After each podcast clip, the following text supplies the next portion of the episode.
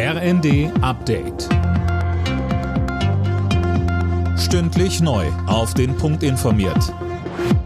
Ich bin Philipp Rösler. Guten Tag.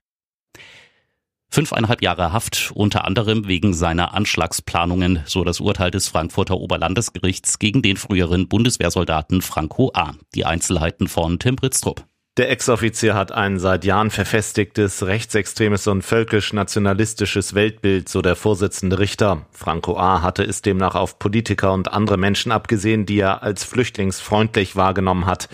Unter anderem soll er den damaligen Justizminister Heiko Maas und die Grüne Claudia Roth als mögliche Anschlagsopfer im Visier gehabt haben.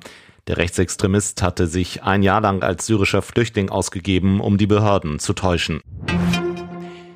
Mit Blick auf die enormen Preissteigerungen will Arbeitsminister Heil kleine und mittlere Einkommen entlasten. Für Menschen mit hohem Einkommen sieht er da keinen Spielraum, sagte er dem Redaktionsnetzwerk Deutschland.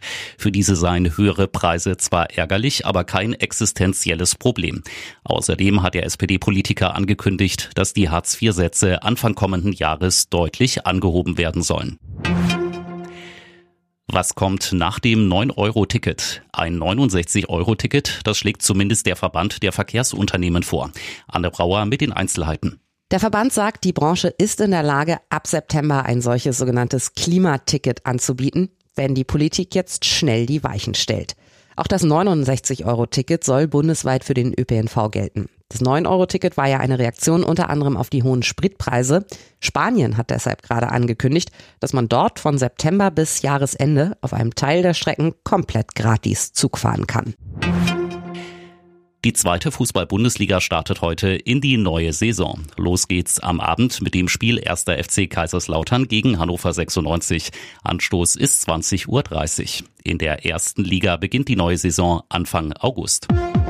Alle Nachrichten auf rnd.de